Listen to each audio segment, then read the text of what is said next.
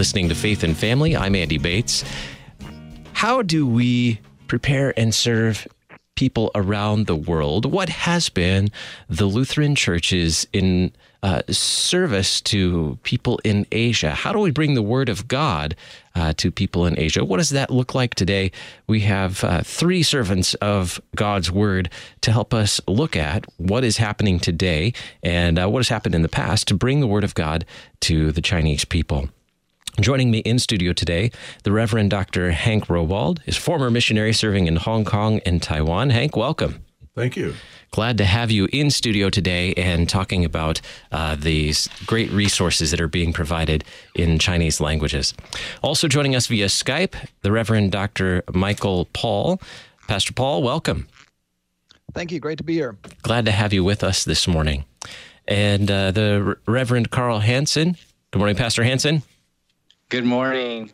Well, Glad uh, to be here. I, I gather I it's hard to say good morning when uh, you're talking with saints on the other side of the globe, as it's evening for uh, for you. But thank you all for spending some time with us. I'd like to learn a little bit about each of you, where you've served and where you're serving today, and uh, contributing to uh, preparing these materials, these uh, great resources for the saints.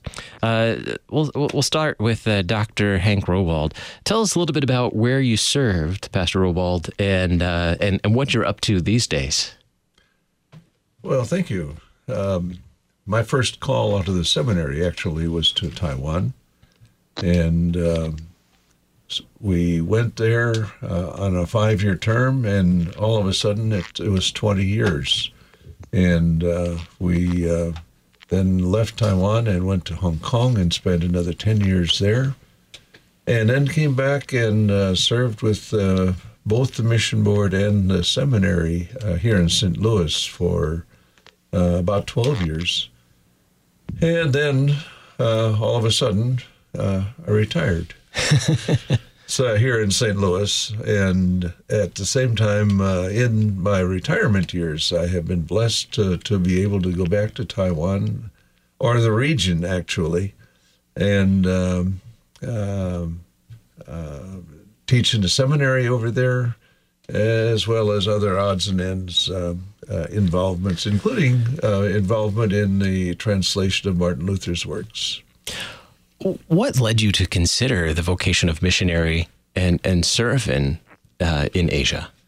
You know, in those days, uh, Andy, um, there was not a whole lot of involvement by students in the call process. It's different from today.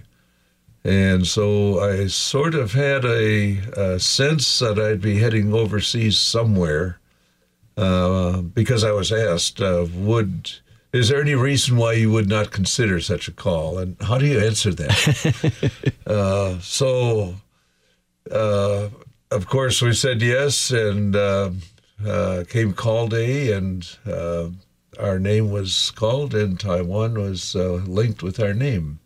So we considered it.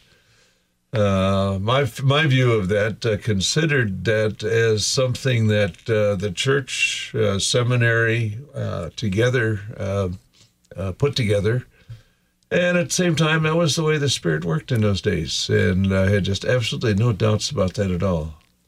What was most challenging for uh, for you in you, in your work and your vocation as a missionary and uh, learning uh, about the culture, living in in a different culture than what you grew up in? Um, most difficult thing, I suppose, for any person uh, doing mission work in another culture is learning language. And Chinese is a very different language from English. It's a different cultural um, uh, body. It's got its own history. It's got its own mindset. That was that was a long, tough process, and uh, it still continues. Uh, people ask me how long it took to learn, and I'd say, well, it's been about 50 years now. and it's true mm-hmm. because you do still keep learning. At the same time, uh, that was the most uh, critical uh, thing because you can't talk to people unless you can talk to people in, in, in on their terms. Mm-hmm.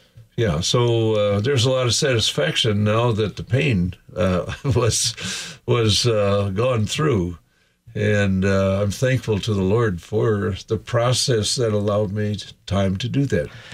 Describe the, the Lutheran Church in Asia uh, in the past, in, during the time that you were serving, and and how that has uh, it has that changed over time, and what that looks like today.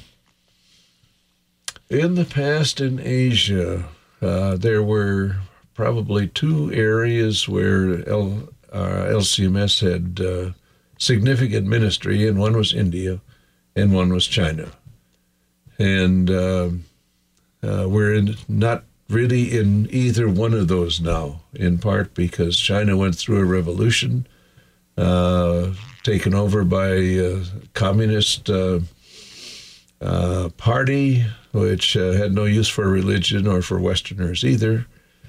And India also went through independence and uh, kind of uh, a little resistant to involvement by outsiders.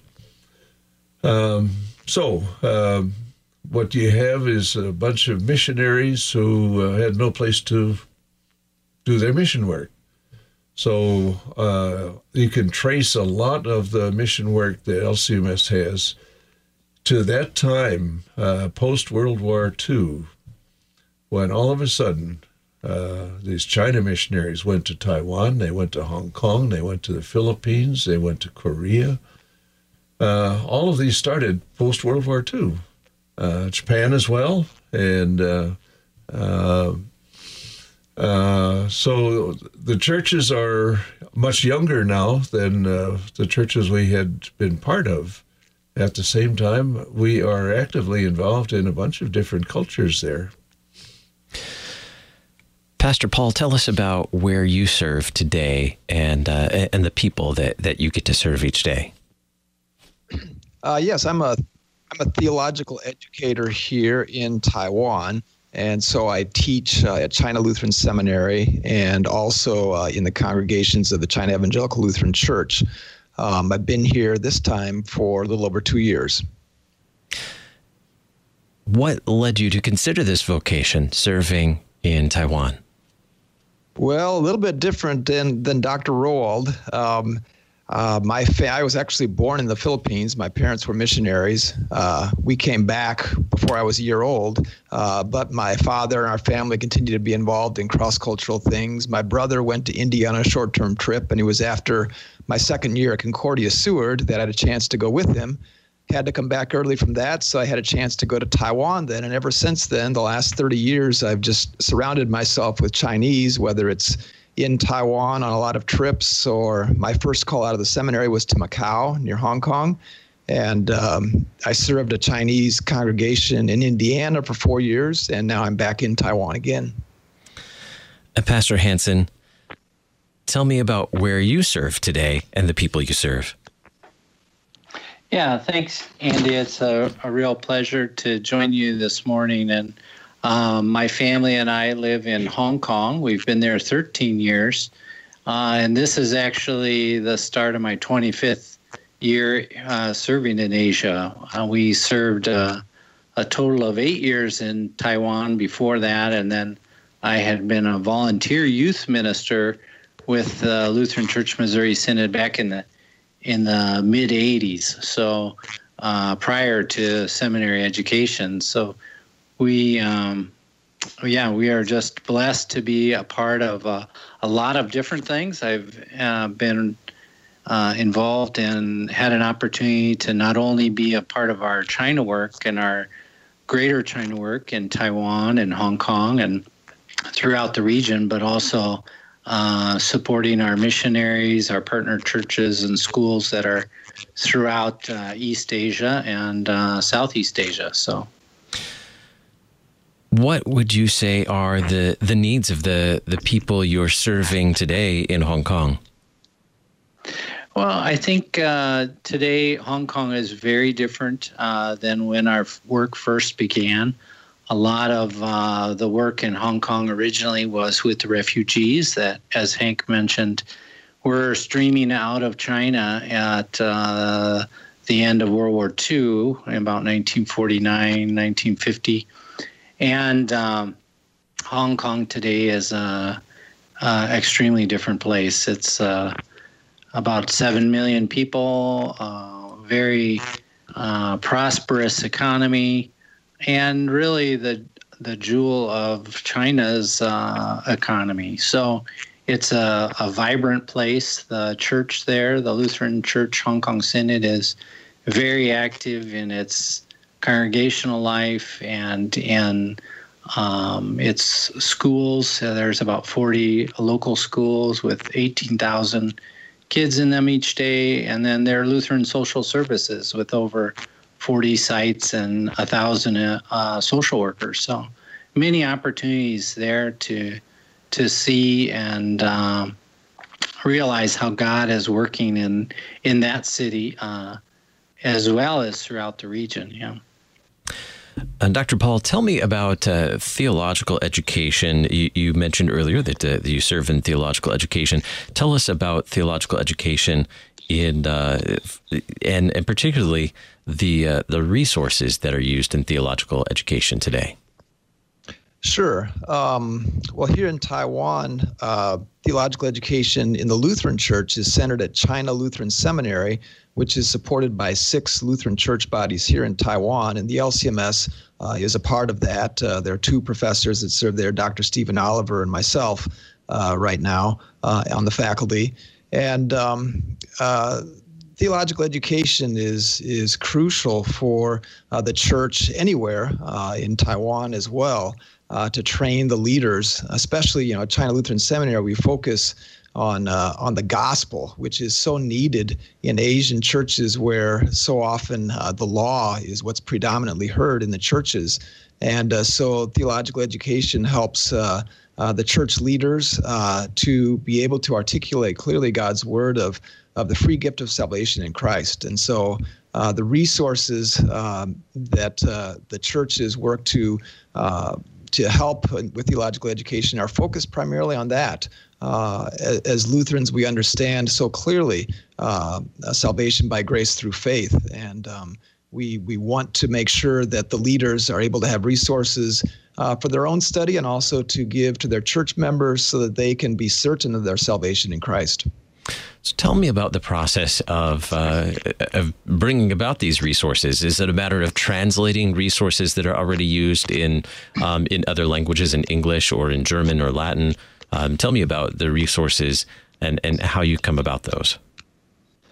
Well, yes. Uh, initially, um, a lot of what is needed is the, the translation of resources, and uh, I work mostly uh, with projects to translate from English, but sometimes uh, people, if they're fluent in German or something, other languages could be used as well. The goal is that through translated resources, then leaders are trained and and become very uh, sharp in the understanding of God's word that they can write their own. Uh, that's that communicates much better. But uh, to a large extent, uh, a lot of the resources are need to be translated right now, and it's uh, it's quite the process.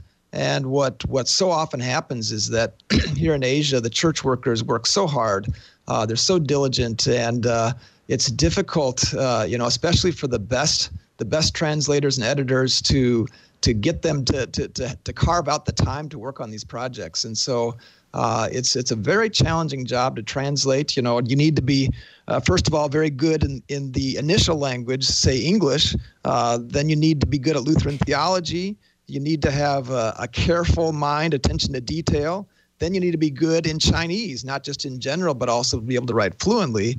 And then you kind of need just what I like to call a sixth sense of just of just having a knack for being able to uh, to to translate, you know, concepts and ideas from one language to the other. And and of course, there's no one person that does that. So translation is always a team of several people working together, and it, it's it's really challenging.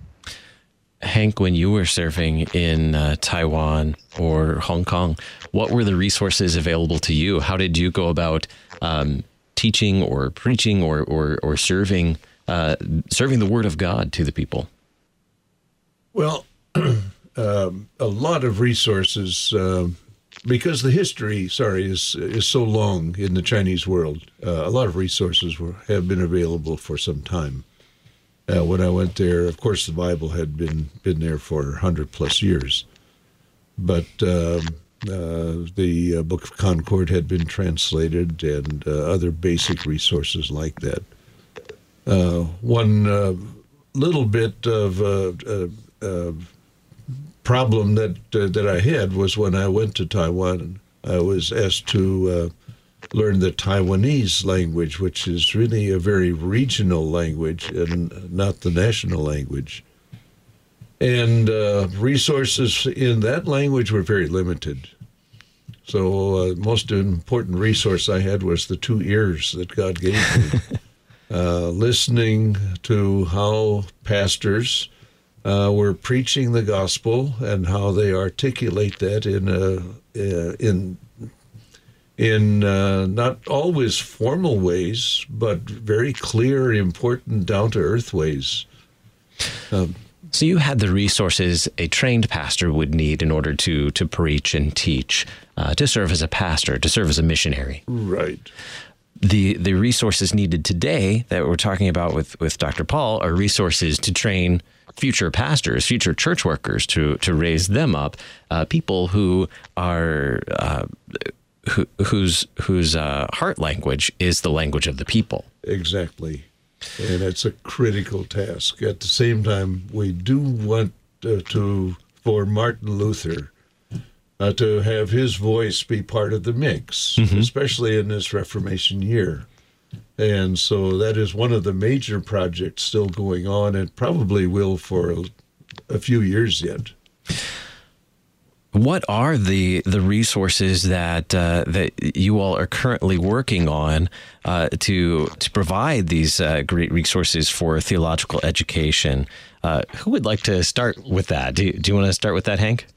Well, I, my uh, involvement has been pretty much uh, limited to the Luther's Works project. I think Mike is involved in a, a significant variety of resources. Mike might be the better way to start. Dr. Paul? Well, sure. Uh, certainly, uh, Dr. Roll just mentioned Chinese edition of Luther's works is a huge project, and it's as he mentioned, it's going to take many years uh, into the future. It's a 15-volume project, and there there uh, uh, four, almost five that are done right now, but still a long, long ways ahead. Uh, two other big projects right now are um, a translation of Concordia, the Reader's Edition, the Book of Concord, uh, the Lutheran Heritage Foundation is funding. It's a big project, of course, and also um, a, a new Chinese Lutheran hymnal. Um, and that's a, a, large project as well. Other than that, I might just go down a list here. Um, a biography of, of Luther. Uh, there's other ones, but there'll be a new one this year, the 500th anniversary, of course. Uh, Reading the Bible with Understanding. Uh, China Lutheran Seminary here in Taiwan just published a wonderful uh, translation of Luther's Galatians commentary, his 1535 commentary. Uh, they also published uh, a book called Early Luther. Uh, the Wisconsin Synod, their their office in Hong Kong, just uh, published two of the People's Bible commentaries on Luke and the Pastoral Epistles, and they have a, a big doctrinal book for God so loved the world that hopes to be out in December. Um, the LCMS uh, is supporting this hymnal project, and they also, um, we almost have published now text, music, and context, which is a very practical resource to help church workers to select hymns uh, for Sunday worship. Uh, so those are some of the things that uh, that I'm aware of, and uh, I'm always trying to to encourage and and uh, keep all the our partners that are working with this moving forward into the future. Pastor Hanson, tell us about your involvement. Yeah, I think uh, Pastor Paul just mentioned a key point, and and one of that is coordination. Um, a lot of what I do in Hong Kong is uh, connected with the the Hong Kong Synod's literature department, and that's just keeping a kind of ongoing list of all the various projects and all the various uh, entities and individuals who are a part of these these um, efforts um, because it's really it's really not possible for one person or one uh, even one publishing house to be able to keep it all uh, keep it all on track. But uh, when we work together, it, it really um, is amazing. The piece that uh, I've been more involved with has been with the obviously the Chinese edition of Luther's works, and what makes it so unique is that uh, the project involves not only people from outside of China, but also inside of China. So there are scholars and individuals that work on it, uh, on translating the pieces and then editing the pieces and then having them read by folks both on uh, from both inside and outside of China. So it's really a very complicated task and has taken us uh, quite a while to just publish the four volumes that are currently in print, uh, with one more that's hopefully going to be finished this this fall yet. Um, but then the, uh, there's only currently two of those editions are published and available in in mainland China, and we hope that the the next three will also be able to be similarly provided and published there as well. So, but that involves uh, working with a national publisher um, out of Shanghai and a host of all kinds of uh, challenges to that work. So, are there particular keys to to making these resources available? Are there there things that that perhaps Westerners not, might not think of when it comes to making resources available to uh, to those in China? Well, of course, as Pastor Paul mentioned already, just the the process of having someone that is equipped and able to utilize the language that they're translating from as well as articulate in the language that they're translating to. So it's really developing those people um, and working with uh, groups over time to to have them be able to um, grasp the concepts and the nuances of the of Luther's theology, which is in itself a kind of lifelong um, uh, effort in itself. I think another piece that uh, that really uh, requires a lot of uh, time that people don't really realize is our own ability to work in that native language. As Hank mentions, it's 50 some years he's been learning Chinese, and and I think any of our our folks that are uh, equipped to serve in the Chinese world would say you're never really finished. You're you're constantly in language learning mode. Um, and that's just uh, so critical for this kind of work. For Westerners who have who who are not familiar with Chinese languages, what what would you say is uh, most difficult for uh, for Westerners in, in terms of learning and and learning the, the Chinese languages and, and, and translating as well? What what was most challenging for you, Carl? Well, the most the most difficult thing is uh, you know the Chinese language is a character based system, so you're not learning an alphabet. You're learning uh, each ideograph, each uh, character is a uh, is a is a little puzzle in itself, and uh, so so uh, once we we've mastered the ability to to to listen and then to speak it's a whole nother challenge to be able to identify and then uh, effectively use those characters.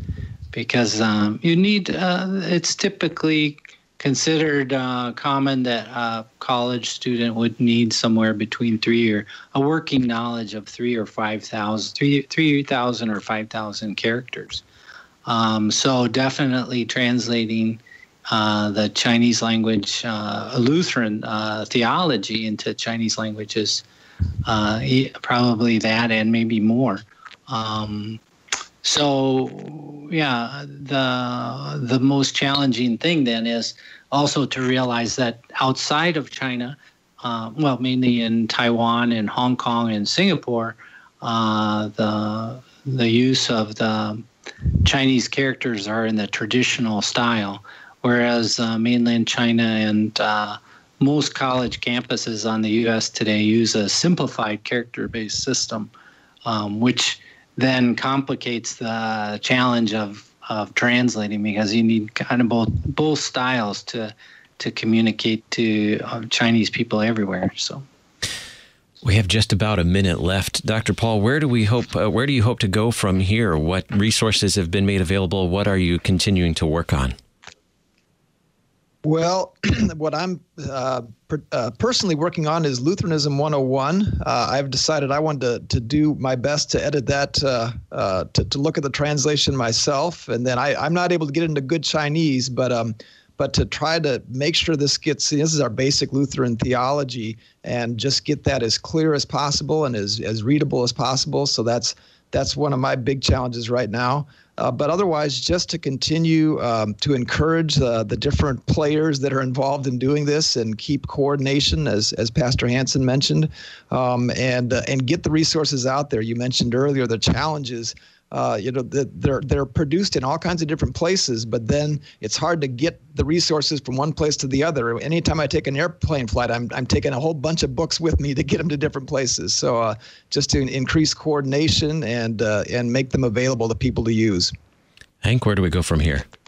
Well, I, I was just going to add uh, one more uh, concern that we have, and that is we've been talking mostly about training uh, future leaders. Um, one of the reasons that uh, one of the things that prompted the Luther's project was the desire to get uh, Christianity and the Lutheran uh, gospel uh, into China, where um, missionaries can go only on a limited basis, and where you can go and stay is very limited. Um, the church is very tightly controlled there, and uh, what uh, we're looking for is ways by which the gospel can uh, enter China uh, without uh, the fear that uh, it's part of a some kind of a control package from the outside. Uh, and that's what we're doing with Luther's works. Bibles cannot be cannot be sold publicly. Luther's works can.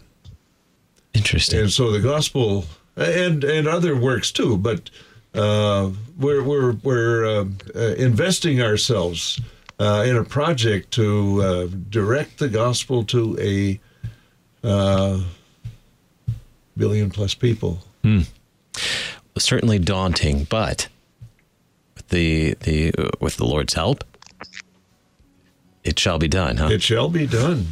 Gentlemen, we are all out of time. I thank you for your time today and uh, God's blessings on this project, the, the work that you are doing. Certainly a noble task.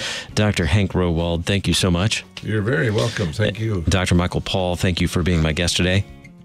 You're welcome. And Pastor Carl Hanson, thank you so much for being my guest today. My pleasure. Thank you. You've been listening to Faith and Family, produced by Worldwide KFUO, the official broadcast ministry of the Lutheran Church Missouri Synod. Your support is vital for this program to continue. To learn about giving opportunities, call Mary at 314 996 1518, or you can make a gift safe, secure, and easily online at kfuo.org. Thank you for listening and supporting Faith and Family on Worldwide KFUO.